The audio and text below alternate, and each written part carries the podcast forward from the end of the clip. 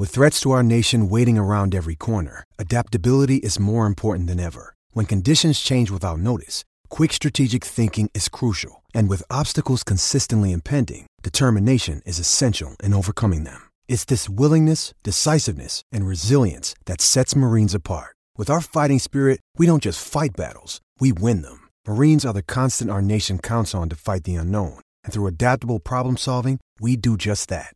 Learn more at marines.com. This episode is brought to you by Shopify. Whether you're selling a little or a lot, Shopify helps you do your thing, however you cha-ching. From the launch your online shop stage, all the way to the we just hit a million orders stage. No matter what stage you're in, Shopify's there to help you grow. Sign up for a $1 per month trial period at shopify.com slash special offer, all lowercase. That's shopify.com slash special offer. He looks determined without being ruthless. Something heroic in his manner. There's a courage about him. Doesn't look like a killer. Comes across so calm. Acts like he has a dream. Full of passion. You don't trust me, huh? Well, you know why. I do. We're not supposed to trust anyone in our profession anyway. Peace, peace, peace, and welcome to the rematch, which is part of the basketballnews.com podcast network. On the rematch, you'll hear in depth interviews with notable names from all walks of life. Because sometimes the media just doesn't get it right. The rematch is that second opportunity to clarify, put things in proper context, correct fake news or misreported controversy. The media still exists as the most powerful entity on earth because they control the minds of the masses. I'm Etan Thomas, and the full truth is what we are aiming to catch. Many media stories omit details that would dilute their clickbait roar, and that's why there's a need for the rematch. Welcome to this Martin Luther King Jr. edition of the rematch. We are here with um, some great WNBA players. Um, Emerald Garner, Eric Garner's daughter, is here. We have Elizabeth Williams. We have um, Angel McCoughtry and uh, Tierra Ruffin Pratt. And um, we also have Renee Montgomery. And I'm really looking forward to this to this discussion because we're here, we're celebrating Martin Luther King Jr.'s uh, birthday, his weekend, and the the spirit of activism that is alive and kicking right now. And a lot of times when we talk about Martin Luther King, we talk about him as if everything that he fought for and everything that he struggled for is all over and everything is just fine now. And as we saw, um, you know, just a week or two ago, uh, right here at the U.S. Capitol, the, the struggle is far from over. And I wanted to talk about everything in terms of the uh, the the work and the activism that the WNBA has been doing in particular. Um, I I followed all of y'all for for a very long time, and I, I'm big fans. And I just want to I want to just take it first of all talk about the correlation between everything that Martin Luther King Jr. stood for as far as standing up to to resistance. I mean, standing up for your rights, standing up for you know a, a you know injustice anywhere is a threat to justice everywhere. Talk about that in terms of how it is relative today. And I want to start with Angel. Um, you know, you have been active in this for for a long time, and you, you this this past um, season, you were really responsible. You know, one of the ones main ones responsible for the the um, the Black Lives Matter, the Say Her Name that was worn on the jerseys and everything like that. Talk about how why that was important and how that relates to everything that Dr. King uh, fought for his entire life. Yeah, um, I would say you know we just want to continue to uh, keep the legacy alive and fight and like you know John Lewis said it, it's always uh, okay to get in some good trouble, you know, and we just wanted to make a statement. Um, how the um, idea came about was really I just wanted to figure out a way like how can we use our platforms to continue to fight for social injustice and um, just you know continue to show everybody that we care even while we're playing. We're not just playing and ignoring everything that's going on out there. So that's kind of how that idea came about and everybody responded well to it. All the girls participated and wore it, and you know, just that togetherness of I just never have seen us us so together, and that's when I realized, wow, there's power in numbers, you know, and I think that relates to Martin Luther King of us staying together. We're we're one nation, and I always um tell this story to people. I was in France one time, and somebody was like, "Why do you guys always refer to black and white? Aren't you all American?" And that always stuck with me because I feel like as a country, why do we divide so much in being one country that should be together? And we're dividing everything up in one country, you know? So that always stuck with me. And as Martin Luther King said, you know, he had that dream that we will all be together as one. I still believe in that dream. I don't think um, that dream has faded out. It just takes a lot of time, you know? So. Right. No, uh, that, that's a good point. Um, and and Tierra, I want to talk about and talk about the organizing um, right, you know, along the same lines of what Angel was talking about. When you was playing for the Mystics, that's where I really saw after the back-to-back murders of Philando Castile and Alton Sterling, and the organizing that you did with the Mystics, and um, the and helping with the media blackout and everything that the, the Mystic did as a whole. Can you talk about that in particular? And also a two-part question: How did y'all get everybody involved? And, I, and I've asked you that before because you know that is something that's very unique because you know, y'all, everybody, it was black players, right. white players, foreign players, players that ain't even from here, don't even know really what's going on. But y'all got them all involved and all in support. Talk about how you did that. Um, for me, because I had already experienced uh, like a death of a family member uh, by the hands of the police, I had a really strong attachment to everything that was going on, um, especially with all the killings that was happening at that time.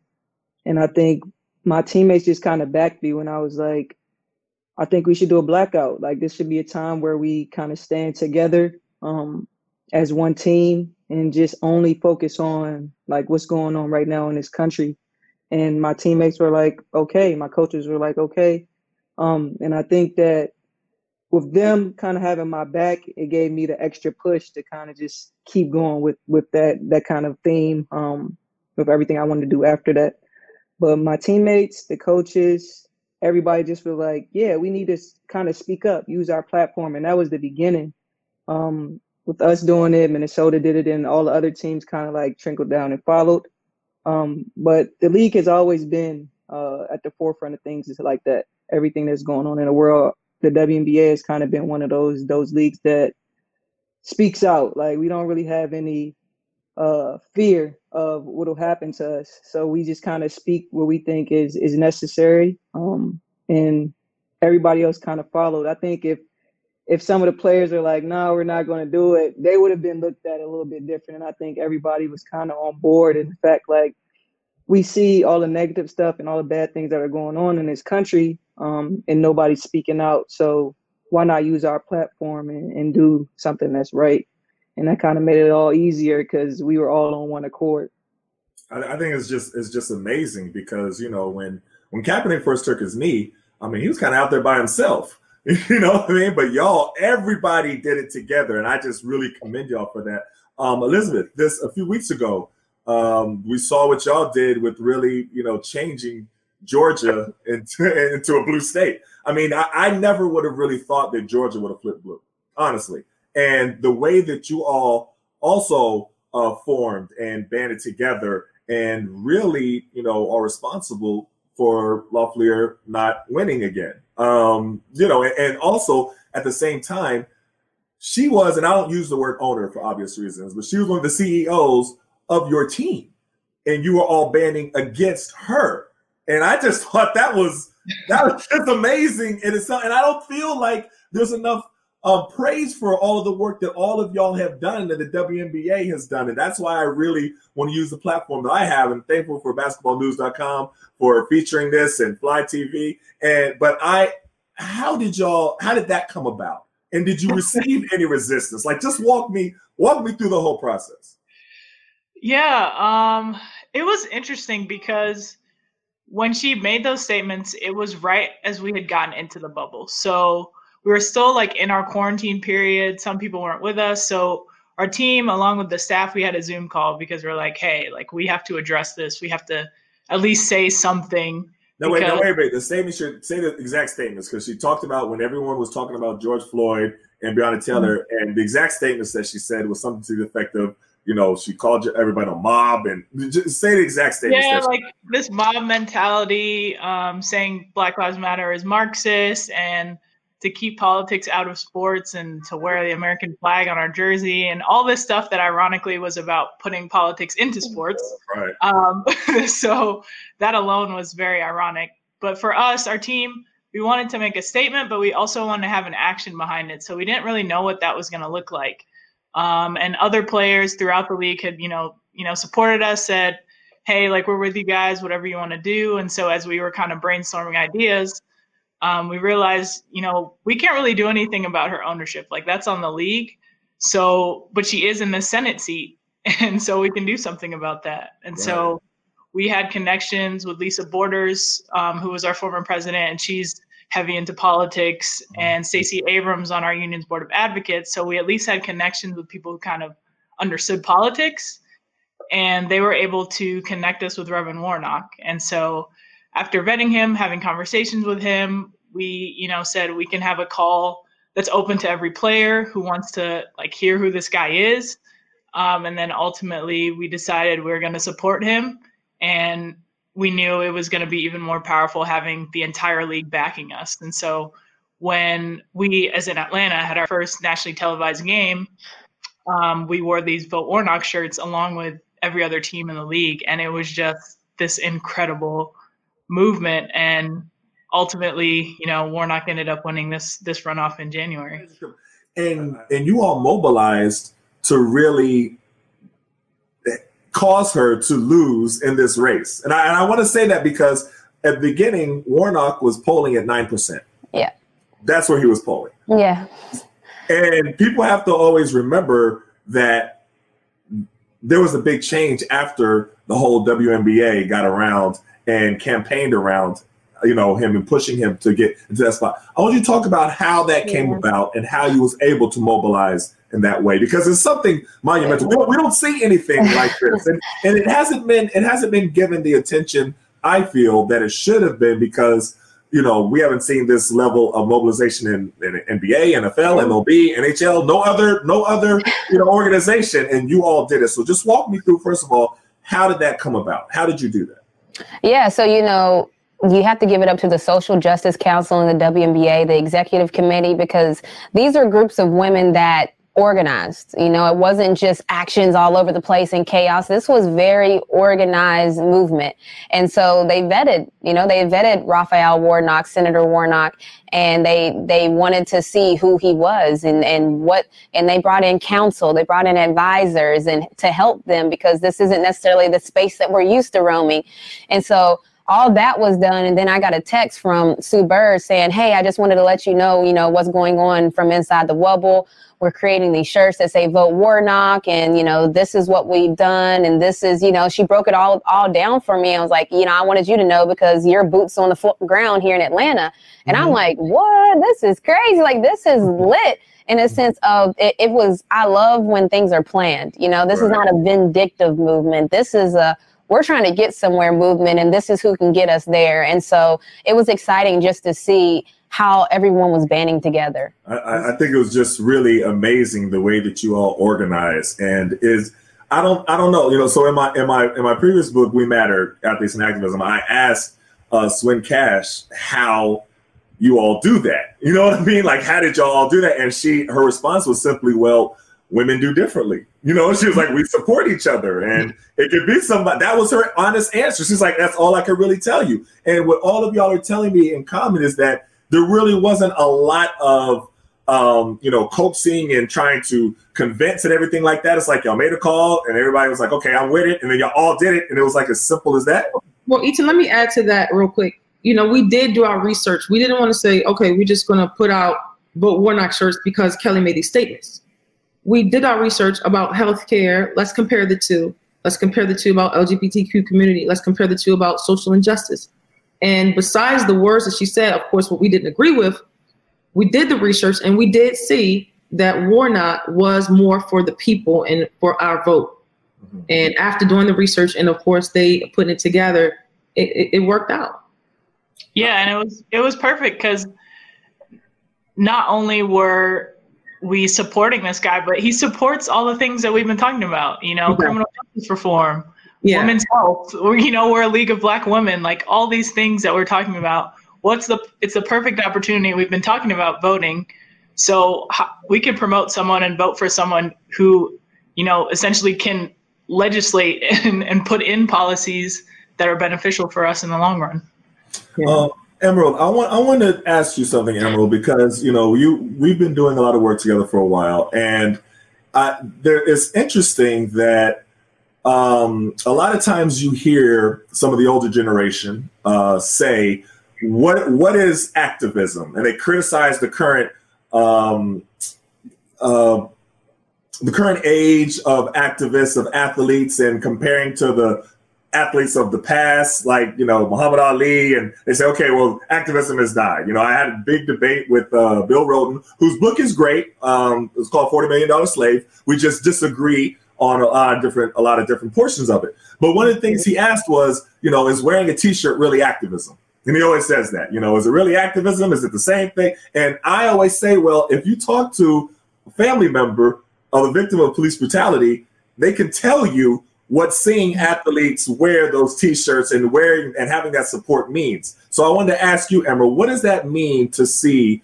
you know, an entire league supporting um, your, your father, entire league uh, risking everything with their with their job to stand up and say, okay, no, this isn't right, and we need to change. What does that mean to you?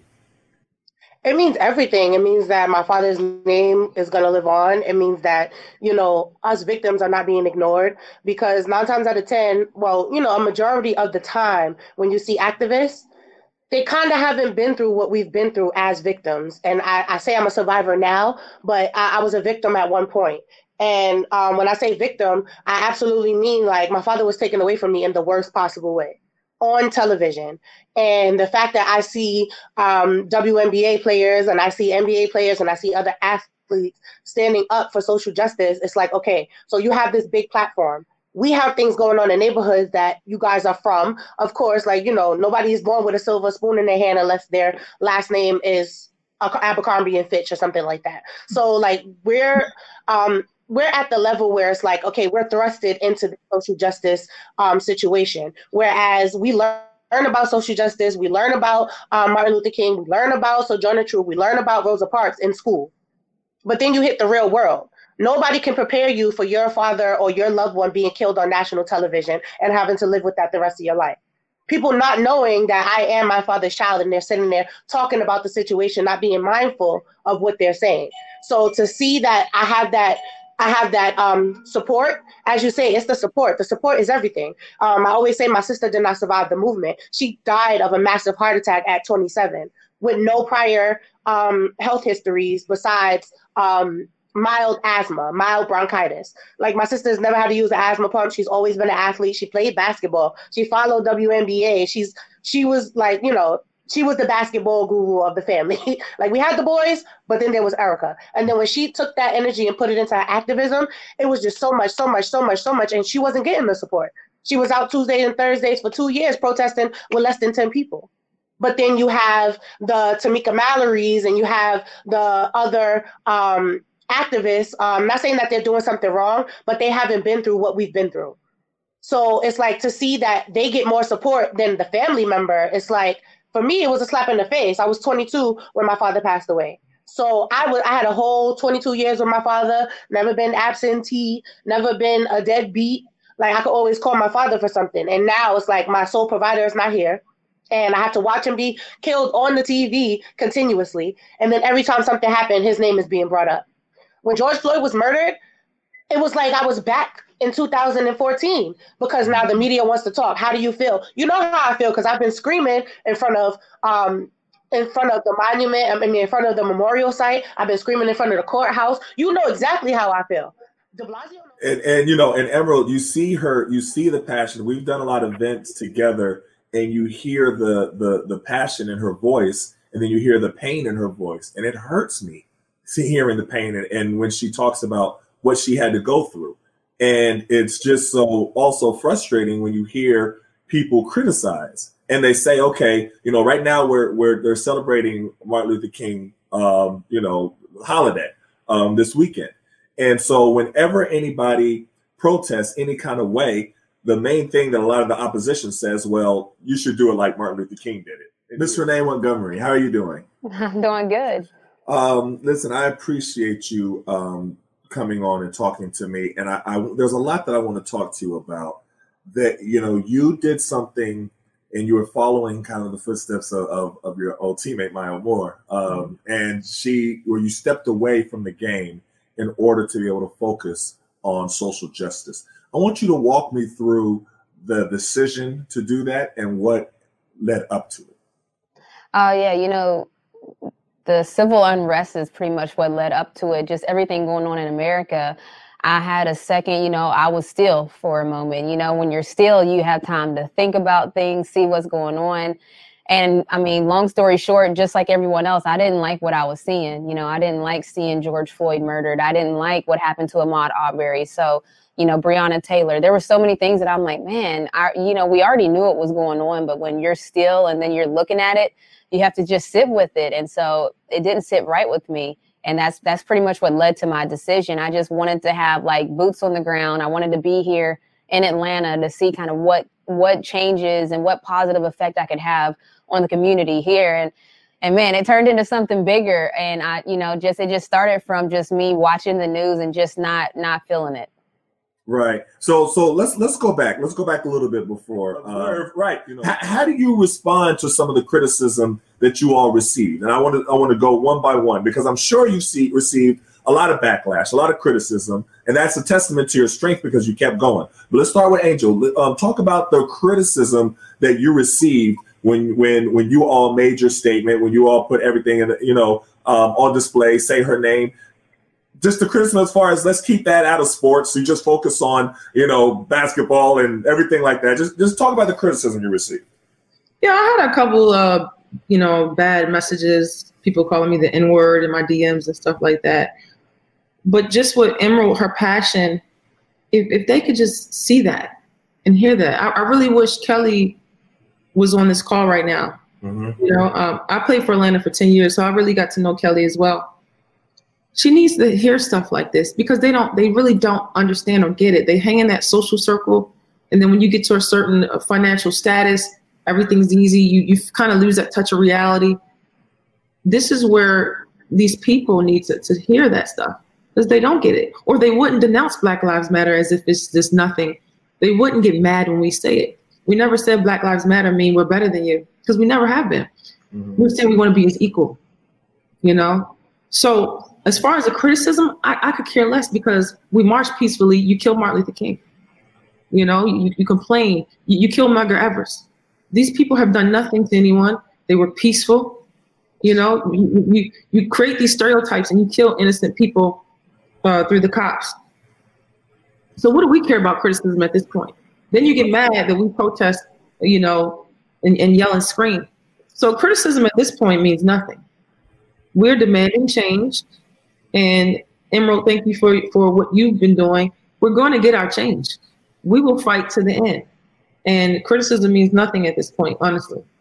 That's that's great. That's great, Tierra. Uh, the same question to you about the criticism that you received after you know, because honestly, and, and I want you to, to talk about this part as well. You all kind of forced the WNBA to go along with what you all were doing because at first they said that they were going to fine everybody. And they said, you know, don't do that. And nobody wear, you know, after those, when I believe, I believe it was the Minnesota Lynx. And after that, when the policemen walked walked off and walked off their posts, and everybody, and it was like the WNBA, like they panicked, like, oh, okay, oh Lord, we're making the police mad. Nobody do that again. And then that like empowered y'all, and like the whole league did it. I, I can't, can't keep emphasizing that point because I just thought that was so dope because we've never seen anything like that in any league at any time where everybody got together the same way. But um, talk about how you all withstood the criticism. Um, I, I just don't think we care. Like Angel said, it, it, it doesn't matter like right now. Um, we're fighting for something way bigger than just us. And I think as a league, we see that and we know that and we know that we're going to get criticism. We get criticized just playing basketball itself. So of course, if we're fighting for something that not a lot of people want want to hear, we're gonna get criticized for it. But we get criticized for doing our job every day. So if we're fighting for something greater than that, I don't think it really matters. Um, so as a league, as a league with black women and, and black players and, and black coaches, I think we just get to a point where you're like, I, I really don't hear the outside noise because I know what I'm doing is is far greater than what they're saying about me or about us as a league. Um, and it's always going to be some people that that don't agree with what you're doing. So if you let those people stop you, you won't get anywhere. And I think we just got to a point where it's like, I'm tired of not saying anything. They always tell athletes, uh, keep politics out of out of the sport, uh, shut up and dribble, all of that type stuff. But at what point are we just citizens? What part are we just human? Like at what point? Um, we're not just basketball players. We're not just athletes. We're people. So we're going to fight for for the people, not just because we're athletes. We're fighting because we're black in America, or we see that blacks in America are being done wrong. So until you get to a point where criticism doesn't bother you, you'll never be able to prosper, and you'll never be able to create the change that's needed in this world. And I think we've gotten to that point where the criticism is just whispers and goes through and through one ear and out the other. Those are great points. And Elizabeth, you know, y'all are in Georgia. You know what I mean? Like it, you know, and people didn't know. I played a year with with the Hawks, and I know like there's certain parts of Atlanta that is like popping and it's great, a whole lot of us. Then you go to some of them other parts, and you're like, oh Lord, did I go back in time like a few decades? You know, so talk about the level of criticism that y'all must have received in Georgia while you were pushing for uh, the, the Senate to flip in something that you know I don't I don't know has that ever happened before something monumental uh, in this day and age. Yeah, I mean it's it's really what Angel and T said. We don't really care. Like we we've had critics since we started being female professional athletes, so it's never been about us individually. It's been about this bigger movement. It's been about finding unique ways. You know, this year it looked like supporting Reverend Warnock. You know, um, in 2016 it was you know DC and Minnesota wearing the shirts and protesting early. So we found really different ways to to you know support and promote these social justice movements, um, and that's not going to change regardless of the critics. And I mean, even being in Georgia. Um, that I mean, I guess there were a little bit more critics with what was going on, um, but you're also fueled by the positive messages that you receive, and and I think always because the world can sometimes seem so heavy, it's it's nice to have you know people behind you that say you guys are doing the right thing. Um, you know, we support you, we hear you. And I, I feel like those messages, for me, they carry a lot more weight than any of the negativity that I see. And we're reminded that we're on the right side of history.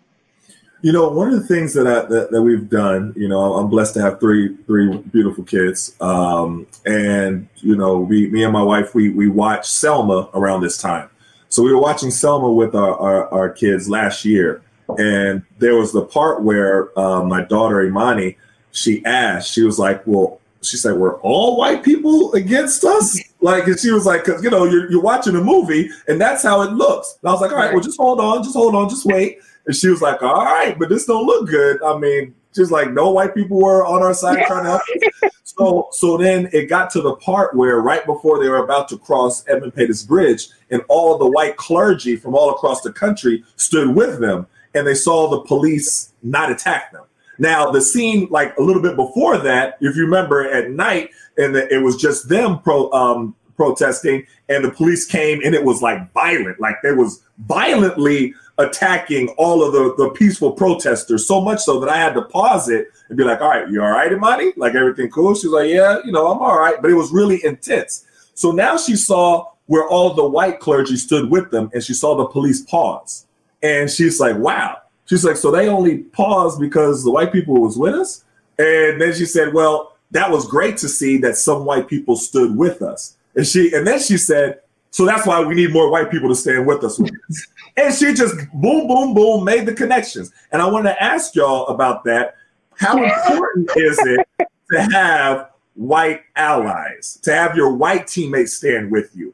Because there's there's some things where there's a certain demographic, certain demographic of mainstream America that's only going to hear it from a white voice. That's just the way that it is. That's the honest truth. You can have LeBron, you can have Steph Curry, you can have anybody say it, but they're only to hear it if Popovich says it or Steve Kerr says it. That is the honest truth. Talk about how important it is to have your white teammates in particular stand with you. Angel, you can go first. Yeah, it's it's so important because I think our Caucasian teammates realize we all have a story. We don't really have a story. We all have one of some kind of mistreatment or misconduct toward us, you know? So I think they get it. They they've learned our culture, they've learned who we are. They they embrace us. They think we're cool. They love our music. They love, you know, how we cook. They get us. They understand us. And I think they want to make it a point to show the world, hey, you're misunderstanding who you think they are. I'm around them every day. They're me. I am them. You know, so I just think that um and, and I'm so proud of the girls who have stood up and and, and and the men in all sports, the Caucasians who have stood up for us because we need their voices. Because sometimes when we keep crying, and keep crying, people are like, oh, here they go again. Right.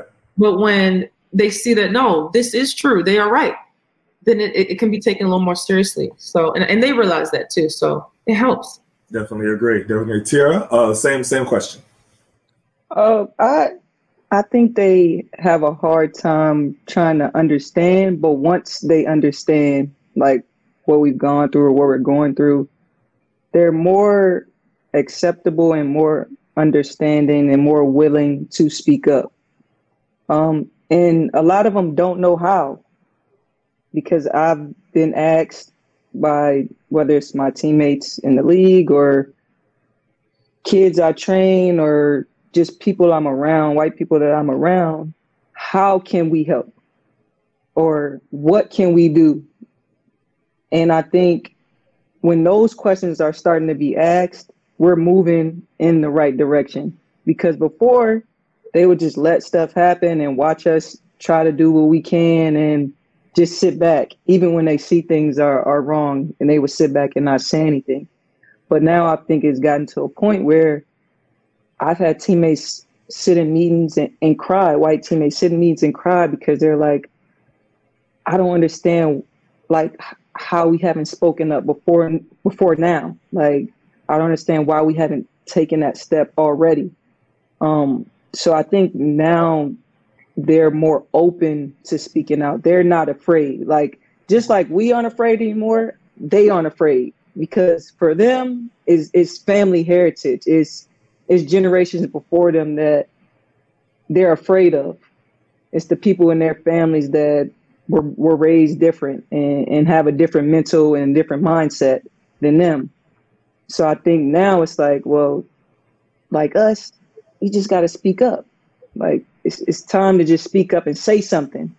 And if we speak up and speak out, we know that we're helping those who we're around every day. And we see them as people, not black people, not just athletes, not just basketball players, but friends, teammates, family. And I think it gets to a point where it's like, if we're not speaking up for our family, we're not doing the right thing, and we don't want to be on that side. Very well said. Very well said. Um, Elizabeth, same question. Yeah, I think I think one thing uh, a lot of our white friends and white teammates have realized is like we're past the oh I didn't know oh I don't know like we're in the age there is information everywhere. If you if you want to know something, you can find out. Right. If you like if you have a true a real deep conversation with your black teammates like you you will learn something that you didn't know before. Mm-hmm. Um, and I, I do think similar to what T said, like they're not afraid anymore. They've had these conversations with us. They've taken in what is true. They realize that the history that we're taught in schools is very limiting. Um, and so for them, they've also, in, in doing that, they've understood like their voice carries a different weight than ours. And so that's how I think a lot of the we've seen like the white allyship in our league, and it's it's helped us be really successful. You know, it's not just the black voices that you're hearing; it's the white voices as well. Um, but I think they're understanding like they can't sit on ignorance anymore, um, and that's that's what's helping us move forward for sure. Right, right. And and Emerald, you know, I I want you to talk about you know you are now, and it's so it's so amazing because people don't understand that you know when I first met Emerald, she didn't say anything, like she was quiet and couldn't really talk, couldn't really uh, express you know everything like that because it was she was still dealing with the trauma of everything, and you know she's she's grown into this big confident voice and the way she's using her platform and and taking on the mantle fighting for justice for her father but also changing the laws so that it doesn't keep happening to the next person behind her the next person. And you're working on um, a book and um, they're so proud of you emerald and everything that you're doing i just want you to talk a little bit about your book that you're working on and um, you know just how you developed that your voice. That's what I want you to talk about real quick. How you developed your your, your voice to be able to speak out um, on everything. Well, um, you know, like with with coming out and talking about my father at first, I would just attend like the the press conference and everything. I would say everything I needed to say behind closed doors. And like when I would talk to my friends, they'd be like, Emma, why you don't just say that? when you have the chance to talk, why don't just say that? I'm like, you know, it's a it's a it was a power struggle for who's gonna be in the spotlight, who's gonna talk. You know, everybody in my family was all was older and everybody was looking at my father's mother. So um, when I got invited to um, the NBA All Star um, panel discussion that Etan put together in Harlem. I was living in Harlem, and um, he reached out like, "Hey, you should come and talk about these people. Um, talk about your father and sit with these young people and just hear what they have to say. Just hear them out." She was like, "He was like, because I put this together. We have over hundred young boys." From different charter schools in New York City, and we're bringing them in one location to talk. So when I started to hear what they had to say, and they're taking that things that I've said before, things that you know happened with my father's situation, with other situations. I'm just looking like, wow, these these young people are like very educated, and you know. So when I got up to speak, like I don't remember exactly what I said. I just spoke from my heart, and it was just like, boom, then a standing ovation. And then when they came after me, they're like, your story is so inspiring, inspiring. So from there, traveling around, um, you know, going to different colleges, going to different middle schools. Um, I would say my favorite middle school was Eagle Academy. that was my favorite middle school. And um, going around, like we went to go talk to the Phoenix Suns. We've talked to um, Tina Charles and Swin Cash. I was able to meet all of these people and basically tell them that my voice is, is, is, is of value. Hey, listen, uh, you know you got my support, and I, you know, it's and like you like you said before, I think Andrew, you said it people need to hear from Emerald. Yeah. You know what I mean? They need to hear everything that she just said because that'll put it into a different perspective than, than, than for them. Like they they think they understand, but they don't really understand, and uh-huh. that's why I really applaud all of the work that all of you are doing. So I, I appreciate you all coming on on the show. Um, I'm gonna you know use this in my in my book, my upcoming book, and I'm gonna talk because I want to I want to keep on promoting what you are doing, and and we're going to keep on pushing because you have the fact that you all flipped the Senate. I mean, and like I said, he was Warnock was it originally polling at like nine percent. He wasn't. He, uh-huh. he wasn't going to win. You know? He was at nine percent. And yeah. Uh, the work that y'all all did and everything, you got to give it up to Stacey Abrams. Yeah. They need like a parade for Stacey Abrams, like yeah. with, like full everything. She's absolutely amazing. Talk about you know how inspiring she is and how amazing all of her efforts were. Yeah, you know, for me, it was it was the preparation you know, like we all kind of got on board, like, yeah, like, you know, in 2020, I opted out and I'm like, let's go. What do you need? Well, she was already having a team of people organized, you know, with the Fair Fight Action and already prepared for this, you know. So when people like me and other athletes and, and other people wanted to join the fight, she was ready and you know she she was like all right you go here. You know they were just so organized. And so i think that people need to make sure that when we're talking about everything that went down i mean stacey abrams day needs to be a thing because that's it, it like the level of preparation that went into that that doesn't just happen. We don't just break record numbers overnight without groups and groups and groups of people you know playing a part in it. So shouts to all the volunteers everyone working trying to call you know a lot of us were annoyed in in in these time frames because all the commercials all the ads all the everything but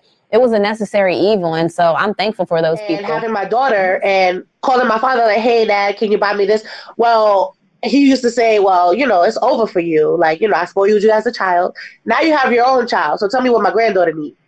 so it was like, wait, hold up. Now I really got to survive. So it was just like, now that's another survival. And then I lose my father because although he said, Oh, I'm only going to do for Kaylee, I still got what I want anyway. So it was just like, okay, now I'm losing my father. So I don't have that that trump card in my back pocket. Like, oh, boom, let me call my dad. Boom, let me call my dad because I know he's always going to handle it. So that now I had to become a survivor, a survivor on my own because my father was at the top. So you know that like built like building my story around just talking about my father, it would be impossible to get to know me.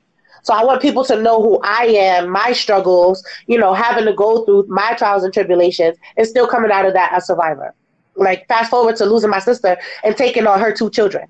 I was already with a six year old who was in school, out of my face, don't got to worry about Pampers. And now I have this four month old. I'm working full time. I'm an activist. I'm traveling all over the place. What am I going to do with this child? I don't even remember how to change Pampers. So I had to get accustomed to dealing with that situation. Fast forward to right now, I'm struggling with these children. So it's just like, you know, it's just a lot. So it's like I've had to survive so much and it's like I don't want people to think that okay, the the worst thing you ever had to deal with in your life is your, your father getting killed. That's at the top. But then I got 10 more situations that made me who I am, that that that that molded molded me into who I am, that te- that taught me how to be who I am, like knowing um one of my foster parents. Like I was with her when I was pregnant, transitioning into my own apartment. She passed away from COVID. She is one of the people who actually taught me she's one of the one of the contributors who taught me how to maintain a home how to maintain you get up and go to work every day. No excuses. You got to get it done. If you don't get toilet paper you can't wipe your butt. You don't get to- toothpaste you can't you can't brush your teeth. So those those little gems that were dropped in my life i want to share them with other people because i'm not the only person going through it. Like you know george floyd's daughter is going to grow up you know she's going to grow up a lot better than you know what like because of because of the spotlight on her life, she's gonna have a better chance of making it out. You know, George Floyd really shook up the entire yeah. country, yeah. and it was interesting because you know there are a lot of different murders that happened before, but George Floyd played a particular you know type of effect with with America as a whole. Talk about that case in particular and what you thought when you saw everything. Uh, it was just the way that it happened, you know, and then you hear what the arrest was even for and it's confusing for that level of aggression for for what he's being arrested for. And so then you just I, have never seen the full clip because I don't, I don't want to but you just see the look on the officer's face the the the inhumane look that they have when others are calling out crying out for help and just the, the way the officers look just the whole how the whole thing happened it just doesn't sit right with you to watch a man murdered on on national television. And so yeah, it was just the circumstances surrounding the case, you know, so like that many people. And then when you find out that those officers had a record and they previously were doing things before, it just the whole thing as a whole, it just it's, it's not it doesn't sit right. But listen, yes. thank you, thank you for coming on. Um, and this is this is the type of Martin Luther King Day um, you know, panel that needs to have a discussion, not just, you know, I have a dream, let's look at it, you know, and, and it was a fantastic speech, but let's put it into real terms today and and what and how the struggle continues. So thank you all yeah. for what you are doing. Thank Please stay safe. I know y'all are all overseas and everywhere. Um, so stay safe and thanks again for coming on the rematch. It's been a pleasure. Thank you for having us. All right. Thank you for having us. Thank, thank you, you stay safe. No problem. Thanks for having me. Thank you for listening to the rematch. You can find more episodes on basketballnews.com, Apple Podcasts, Spotify, or wherever you're listening. Be sure to subscribe and leave a review. You can also find my articles on basketballnews.com, along with exclusive content from Kenyon Martin, Vinny Del Negro, James Posey, and more. Follow me on Twitter, Instagram, and Facebook at Etan Thomas 36. Let me know what you thought of this episode and who you'd like to see as a guest. I would love your feedback.